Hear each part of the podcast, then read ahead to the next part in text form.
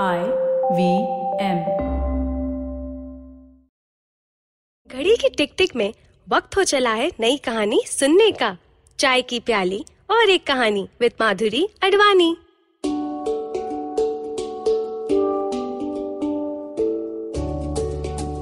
अक्कड़ बक्कड़ बम्बे बो, अस्सी नब्बे, पूरे सौ। ये खेल हमने कई बार खेला है ना? पर आज इस टपरी पे कुछ औरतें शामिल हैं जो ये खेल खेल रही हैं। चलो, शामिल होते हैं उन्हीं के साथ इस खेल में। अक्कड़ बक्कड़ बम्बे बो, अस्सी नब्बे, पूरे सौ। सौ पे लगा धागा, चोर निकल के भागा। कौन है ये चोर? ये है कोसमड़ी की मीना बेन। मीना अपने साथियों के साथ एक वर्कशॉप अटेंड करने आई है। इस वर्कशॉप में वो सीख रही है कि कहानी का नया दौर क्या है। उसे कैसे सुनाना है और अपनी कहानियाँ कैसे बनानी है। जब धीरे धीरे हर साथी अपनी कहानी सुनाने लगता है, तब मीना बेन में भी बोलने का जोश आता है और वो सबके बीच में खड़े होकर बोलती है, मैंने रैली निकाला था। वर्कशॉप में आए हर किसी का ध्यान मीना की तरफ़ हो चलता है। धागे को उस बड़े से चित्र में बूंदते हुए वो कहती है, शादी करके घूंघट में आई थी। अरे, घूंघट में कुछ दिखता ही नहीं था, सिर्फ़ सबके पैर दिखते थे। सबने अब मीना बेन को और अच्छे से आका। उसने नीले रंग की सलवार पे लाल रंग की कुर्ती पहनी थी। वर्कशॉप की कई सारी एक्टिविटीज़ के दौरान दुपट्टा कहीं यहाँ वहाँ छूट गया था। वर्कशॉप में बैठे किसी साथी ने पूछा अच्छा फिर क्या हुआ? तुम्हारा घूंघट कहाँ गया? फिर गाँव में महिलाओं की एक संस्था में जुड़ी मैं, नवजीवन। मेरी सास भी सोचने लगी कि अच्छा है, कुछ घंटों तक अगर हम एक दूसरे के साथ ना रहे तो वरना लड़ते रहते हैं ना पूरा समय। इस पे वर्कशॉप के चारों ओर एक हँसी की लहर दौड़ती है। अच्छा तो इस संस्था से जुड़कर तेरा घूंघट हटा? अरे नहीं, वो तो उसके भी पहले उठ गया था। जब एक बार खाने में मैंने जानबूझकर नमक की जगह शक्कर की बड़ी बड़ी मुठिया डाली थी गलके की सब्ज़ी में। जब सबने सब्ज़ी फेंकी, तभी बता दिया था कि घूंघट में नमक क्या और शक्कर क्या। अच्छा खाना खाने के लिए उनके ही हित में था कि मैं घूंघट हटा दूँ।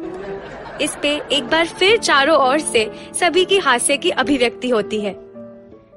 अच्छा मतलब घूंघट हटा, खाना जल्दी बना, पैर तेज़ी से घर के बाहर संस्था को हो चले, है ना? वर्कशॉप में आई, मंजुला पूछती है। मेरे पैर छोड़ो, मैं तो सबके पैरों को बाहर सड़कों पर देखना चाहती थी। कोसमडी में कई औरतें राजपूत और चौहानों के घर में आई थी। उन्हें हम जैसों के साथ घुलने मिलने की सख्त मना थी। एक दिन संस्था ने मोर्चा निकाला। सभी औरतों को मातृत्व के समय स्वास्थ्य ठीक कैसे रखना है, वो समझाने के लिए। सड़कों पर ढोल बजाकर ज़ोर ज़ोर से चिल्लाकर सबको बाहर बुलाया। पहले तो कोई भी ना आया। मैं सबसे आगे खड़ी थी। ढोल बजाते रहे बजाते रहे।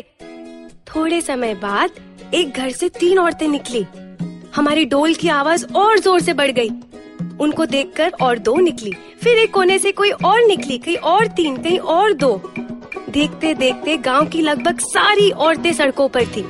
मातृत्व के समय स्वास्थ्य की बात तो उस दिन नहीं हो पाई, पर क्योंकि इतनी सारी औरतें पहली बार बाहर निकली थी, हमने पूरे गाँव में हर सड़क, हर दुकान, हर गले, स्कूल और अस्पताल यहाँ तक कि पंचों की बैठक के सामने से मोर्चा निकाला। मोर्चे का हेतु हम सबके सड़कों पर पैर, घर के बाहर प्रवेश। जैसी धूमधाम बहू की गृह प्रवेश पे होती है ना, ऐसी हमने घर के बाहर निकलने पे मचा दी। मीना की कहानी सुनकर तालियाँ गूंजने लगी। मीना ने सबको रोकते हुए कहा, चाहूँ तो कहानी यहाँ खत्म कर सकती हूँ, पर आपको क्या लगता है, पंचों की बैठक पर बैठी मूछे ये सब हल्ला, धूमधाम चलने देंगी? अब फिर से वर्कशॉप के प्रतिभागियों में एक सोच की लहर जागी, जिससे सबका सिर हिला, आँखें मिली और साथ में आ, निकली। मीना बेन, आगे क्या हुआ ये मैं बताऊँ? आपकी कहानी में जुड़कर? खिड़की के पास अब तक जो काफ़ी शर्मा के बैठी थी, वो वसावा बोली। अक्कड़ बक्कड़ बम्बे बो, अस्सी नब्बे, पूरे सौ सौ पे लगा धागा, चोर निकल के भागा। कौन है ये चोर? मीना बेन की दोस्त वसावा, जो अभी अभी खिड़की के पास से कुछ बोली थी। आओ सुनाऊं एक कहानी, एक था राजा, एक थी रानी। धत, ये तो बहुत पुराना हो गया। देखा कोई राजा या रानी? तो कुछ नया सुने? आज सुनते हैं चोरों की कहानी, अक्कड़ बक्कड़ बम्बे बो। वसावा धीरे से सबको देखती हुई बीचों बीच आकर खड़ी हो गई। उसके चलने पर उसकी पायल की आवाज़ कहानी का ताल बन रही थी। सभी ने अब वसावा को अच्छे से आंका। उसने ब्लू रंग की साड़ी पहनी थी और वो इस वर्कशॉप में मीनाबेन की टोली के साथ ही आई थी। मीनाबेन ने बताया उस दिन तो मेरी मुलाकात वसावा से हुई थी। वही दिन जब गाँव की सभी औरतों को घर से बाहर निकल के प्रवेश हुआ था। आगे का तुम बोलो वसावा। सबने एक साथ गर्दन को मीनाबेन की तरफ़ से अब वसावा की ओर घुमाया। वो अपने हाथों को मलती हुई नीचे देखती हुई बोली आ, उस दिन तो जोश में हम सब बाहर आ गए पर रात को घर पे सबने बहुत सुनाया और अगले दिन से पानी आना बंद हो गया। सबने वसावा को प्रश्न वाली आँखों से देखा। अब उसने ज़मीन से नज़रें उठाकर बैठे उसके साथियों को देखकर बोलने की कोशिश की। मतलब उन्हें हम औरतों पर गुस्सा आया कि हमने यूँ खुलेआम सड़कों पर यह हल्ला मचाया ही क्यों? घर की शर्म को सड़क पर नीलाम ही क्यों किया? इसलिए हमें सजा देने के लिए गाँव में पानी देना ही बंद कर दिया। सभी साथियों में ओ ओ, की लहर दौड़ गई। हमें लगा, ठीक है, एक दिन में तो वापस आ ही जाएगा। जैसे तैसे उस दिन पानी बिना हमने दिन निकाला। पर दूसरे दिन फिर पानी नहीं आया। उस दिन गंदे बर्तन, हमारे सूसू, पोटी, कचरे का ढेर, घरों में धूल, सबकी वजह से इतनी गंदगी हो गई कि हम लोग ठीक से सो ही नहीं पाए। तीसरे दिन भी पानी नहीं आया। अब तो खाना बनाने के लिए और पीने के लिए भी पानी नहीं बचा था। और फिर वसावा ने रुककर मीनाबेन की तरफ़ देखा। फिर हमने सारा दोष मीनाबेन और उनके साथी जो डोल बजा रहे थे, उन पे डाल दिया। आपकी वजह से ये सब हुआ है। अरे नहीं निकालेंगे मोर्चा। कम से कम घरों में रोज शांति से पानी तो आ रहा था। ये सुनकर मीनाबेन को गुस्सा आ गया हम सब पे। वो बोली, ए, सुन लो सभी। साथ में डोल पर चलकर गए थे। साथ मतलब समझते हो? मतलब साथ में बोलना, साथ में करना, साथ में ज़िम्मेदारी लेना। एक अड़चन पर एक दूसरे को दोष देने लगेंगे हम तो हो गया फिर हमारा काम। खबरदार जो फिर से मुझ पर उंगली उठाई तो।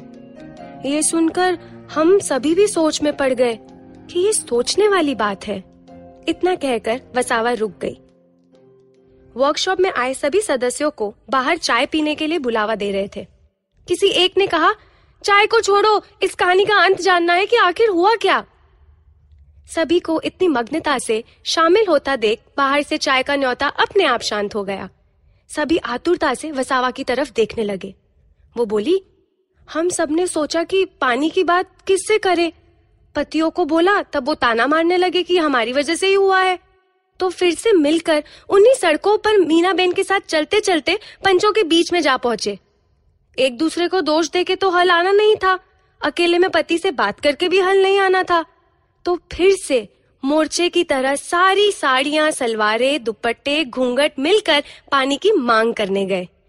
तीन दिन, पूरे तीन दिन बाद गाँव में पानी वापस लौटा था। तीन दिन की साफ़ सफ़ाई करते करते पीठ दुख गई। घर के बाहर का प्रवेश काफ़ी महँगा पड़ा।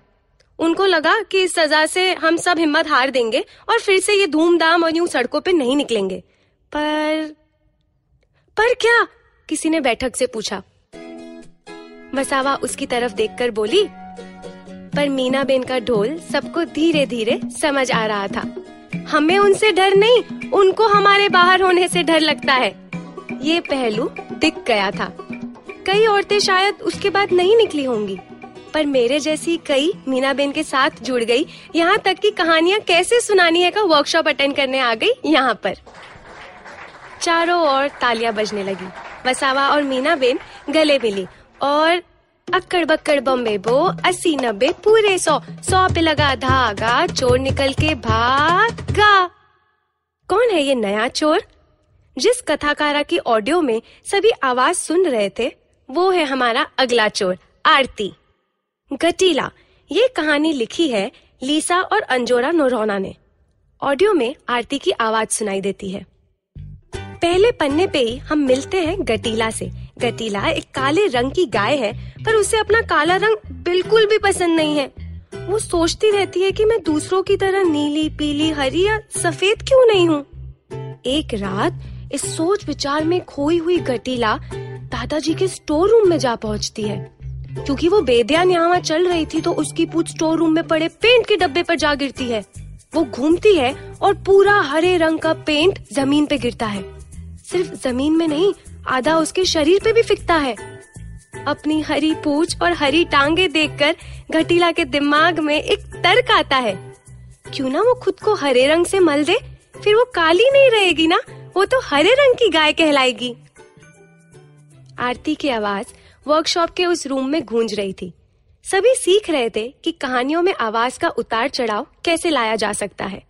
आरती ऐसी कहानियाँ अपने घर पे बच्चों को सुनाती, स्कूल में जा जाकर सुनाती, संस्थाओं में भी ले जाती और जहाँ वो खुद ना जा सके, वहाँ उसकी ये आवाज़ पहुँच जाती। वर्कशॉप में चल रही कहानी में घटीला कभी नीली हो गई है तो कभी रंग बिरंगी हो गई है। अंत में जब बारिश गिरती है और सारे रंग उतर कर घटीला अपने शरीर में आती है, तब घर की छोटी रूही भाग कर उसे गले लगाती और कहती है, माँ, देखो, बारिश में घटीला का रंग कितना चमक रहा है। तुम कितनी प्यारी हो, गटीला। ये सुनकर गटीला भी खुश होकर अपनी काली पूछ यहाँ से वहाँ हिलाने लगती है। अपने बरामदे में, शॉर्ट्स में पौधों को पानी देती साठ वर्ष की आरती कहाँ जानती थी कि उसकी सुनाई कहानियाँ कहाँ कहाँ तक जाकर आती है? उसके घर को कहानी का घर कहा जा सकता है? हर दराज में, हर अलमारी में, हर टेबल पे कोई ना कोई कहानी की किताब पड़ी ही होती है। मुझे स्कूल नहीं जाना। नाम की एक कहानी, आरती के साथ स्कूल जाती। तो अम्मा जी की गजब मशीनें शाम को घर घर घर में आवाज़ करती, जब बच्चों की टोली इस कथाकारा से कहानी सुनने आती। स्कूल में पढ़ाती, टीचर दंगों से पीड़ित इलाकों में किताबें और ज्ञान देती दीदी। तो बच्चों की सिंगल मदर और वडोदरा की कथाकारा, आरती, कईयों की ज़िंदगी में नई तरह की कहानी का दौर लाई थी। क्योंकि उसे कहानियों में ना मॉरल यानी कि सीख देना पसंद नहीं था। अपने घर में विकल्प शिक्षण को बढ़ावा देती, आज वो नवरत्न स्कूल की लड़कियों को एक कहानी सुनाने वाली है। कहानी का नाम है, सबसे बड़े बालों वाली राजकुमारी। इसके बाद उसे रोहिन शाह के साथ अहमदाबाद जाना है तो रोहिन शाह भी उसके साथ एक कहानी सुनने, उसके घर आ पहुँची है। कहानी का नाम सुनकर रोहिन शाह बोलती है, क्या आरती तू कब से ऐसे लंबे बालों वाली राजकुमारियों की कहानी सुनाने लगी? ये बारबी वारबी कम है क्या जिनसे ये सब लोग खेलते हैं? आरती ने किताब बढ़ाते हुए रोहिन शाह से कहा, किताब के पन्ने तो पलट, तुझे समझ आ जाएगा। जब तक आरती बच्चों को एक्शन सॉन्ग कराती है, तब तक रोहिन शाह पन्नों को पलटती है। कोमिला रावते द्वारा लिखी और वंदना बिस द्वारा चित्रों से बयां की हुई ये कहानी में आगे के पन्नों पर तो राजकुमारी के लंबे बाल सजते सवरते दिखते हैं। पर अचानक से वो छोटे होते जाते हैं और अंत में राजकुमारी बिना बालों की दिखाई देती है। रोहिन शाह तुरंत आरती की तरफ़ देखती है। दोनों एक नटखट मुस्कुराहट बांटते हैं और कहानी का हिस्सा बनते हैं। सेशन के बाद आरती रोहिन शाह से पूछती है, ये अचानक अहमदाबाद की प्राइड मार्च में जाने का ख्याल कहाँ से आया तुझे? वो वो अक्कड़ बक्कड़ बम्बे बो, अस्सी नब्बे, पूरे सौ। सौ पे लगा धागा, चोर निकल के भागा। कौन है ये चोर? रोहिन शाह। रोहिन शाह अपने पति की वजह से सिर्फ़ गुजरात के कोनों में ही नहीं, पर अंतरराष्ट्रीय कोनों में भी घर बनाने की कोशिश कर चुकी है। उसे घूमना और नई जगह देखना बहुत पसंद है। तो पहले उसे काफ़ी मज़ा आता था जब नया घर बनाने का मौका मिलता था। पर बेटे के आने के बाद बार बार घर बदलना ना उसे चिंतित कर देता था। इसीलिए अभिमन्यु को लेकर एक ही जगह वो नया घर बनाने लगी थी। काफ़ी साल बीत चुके थे। अभिमन्यु पढ़ने के लिए बाहर जा चुका था और रोहिन शाह उसी घर में नवीकरण करती, उसके और अपने रिश्ते को बांधती रहती, एक स्थिर घर की कल्पना में। अभिमन्यु कई बार आता, स्थिर घर की कल्पना में रहता, माँ को कुछ नया बताकर फिर से निकल जाता। रोहिन शाह को शिकायत नहीं थी क्योंकि अभिमन्यु घर के बाहर बहुत कुछ सीख कर अंदर आता था। पर इस बार वो ऐसी चीज़ लाया था कि रोहिन शाह उसे चाकर भी समझ नहीं पाई। क्या? क्या मतलब कि तुम्हें लड़के पसंद है अभिमन्यु? सिर्फ़ दोस्ती की बात कर रहे हो ना? रोहिन शाह जब अपने शब्द याद करती है तो उसे खुद ही अपने शब्द कानों में चुभने लगते हैं। उसने आखिर ऐसा अभिमन्यु से क्यों कहा? आरती ने जब दोबारा प्राइड मार्च के बारे में पूछा, तब रोहिन शाह बोली यार अभिमन्यु को ना लड़के पसंद है। आरती ने कहा you mean he is gay right Rohin Shah ने नीचे देखकर कहा हाँ हाँ वही। आरती ने वही गाड़ी रोक दी। तो नीचे देखकर क्यों बता रही है? लड़की लंबे बालों वाली नहीं होनी चाहिए कहानी में, पर लड़का तेरी महत्वाकांक्षा पूरी करके लड़की से ही संबंध जोड़े, है ना? रोहिंशा बोली, नहीं नहीं, मेरा मतलब वो नहीं है। पर मैं इन सब चीज़ों के बारे में जानती नहीं हूँ ना। इसीलिए प्राइड मार्च में जुड़ने का सोचा। अभिमन्यु भी वहीं पे है। शायद सबको देखकर कुछ समझ आने लगे। आरती ने तुरंत गाड़ी शुरू की और वहीं जाकर रोकी जहाँ क्वियर आबाद की प्राइड मार्च चल रही थी। इतने सारे लोगों को चलता, नाचता, गाता हुआ देख रोहिंशा को अच्छा लगा। कौन लड़का है, कौन लड़की है, कहना मुश्किल था। सब इतने बेहतरीन तरीके से तैयार हुए थे। कुछ ही क्षण में रोहिंशा भी अभिमन्यु के साथ नाचने लगती है। उसके पास जाकर वो उसे कहती है, अभी नाच रहे हैं, घर में थोड़ी लड़ाई लड़नी पड़ेगी हाँ? जब अभिमन्यु से प्रश्न वाली आँखों से देखता है तो वो कहती है, मेरा मतलब एक दूसरे से नहीं, मैं तो कोशिश कर रही हूँ, पर हम दोनों को मिलकर बाकियों से तैयार रहना। अभिमन्यु मुस्कुराया और माँ को गाल पे चूम लिया। आरती दोनों को देखकर मुस्कुराने लगी। इतने में मोर्चे में चल रहे किसी ने आवाज़ लगाई। अक्कड़ बक्कड़ बम्बे बो, अस्सी नब्बे, पूरे सौ। हिम्मत है तो बोलो, प्यार करेंगे, इकरार करेंगे, हमारी कहानियाँ दिन रात बदलेंगे। बोलो, प्यार करेंगे, इकरार करेंगे, हमारी कहानियाँ दिन रात बदलेंगे। यहाँ आरती और रोहिन शाह इस अक्कड़ बक्कड़ में जुड़ गए थे तो कहीं और वसावा और मीना बेन किसी और अक्कड़ बक्कड़ में जुड़ रहे थे। अगली बार जब भी ये खेल खेलो तो याद रखना अक्कड़ बक्कड़ बम बेबो अस्सी नब्बे पूरे सौ बार बार इन कहानियों में किसी नए को जोड़ लो।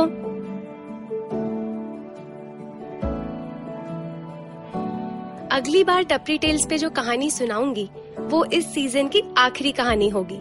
आखिरी कहानी सुनाऊं, उसके पहले अगर आप मुझसे कुछ कहना चाहते हैं, कुछ फीडबैक देना चाहते हैं कि आपको ये कहानियाँ कैसी लगी, क्या आपने इसे टपरी पर जाकर सुनाया, या आपने अपनी कहानियाँ लिखी टपरी पर जाके, ये जानना मुझे बहुत अच्छा लगेगा तो आप मुझसे ज़रूर जुड़िए। अगर आपको ये कहानी पसंद आई तो हर गुरुवार मुझसे मिलने ज़रूर आना। इसी टपरी पे, टपरी टेल सुनने, एक चाय की चुस्की के साथ। आप मेरी अन्य कहानियाँ भी सुन सकते हैं मेरे YouTube चैनल पर, जिसका नाम है माधुरी अडवाणी। मुझे इंस्टाग्राम पे भी फॉलो कर सकते हैं, जहाँ मैं अक्सर एक मिनट की कहानियाँ सुनाती हूँ। मेरा हैंडल है at the rate M A D underscore A D thirteen mad ad thirteen अगर आपको ये शो अच्छा लगा तो आई वी एम पॉडकास्ट के अन्य शो चेक करना ना भूलें। I V M podcast app पर या I V M podcast dot com हमें सोशल मीडिया पे भी आप फॉलो कर सकते हैं। हम हैं at the rate I V M podcast Facebook पे ट्विटर पे और इंस्टा पे। फिर मिलते हैं, एक कप चाय की प्याली। और एक कहानी विद माधुरी अडवाणी।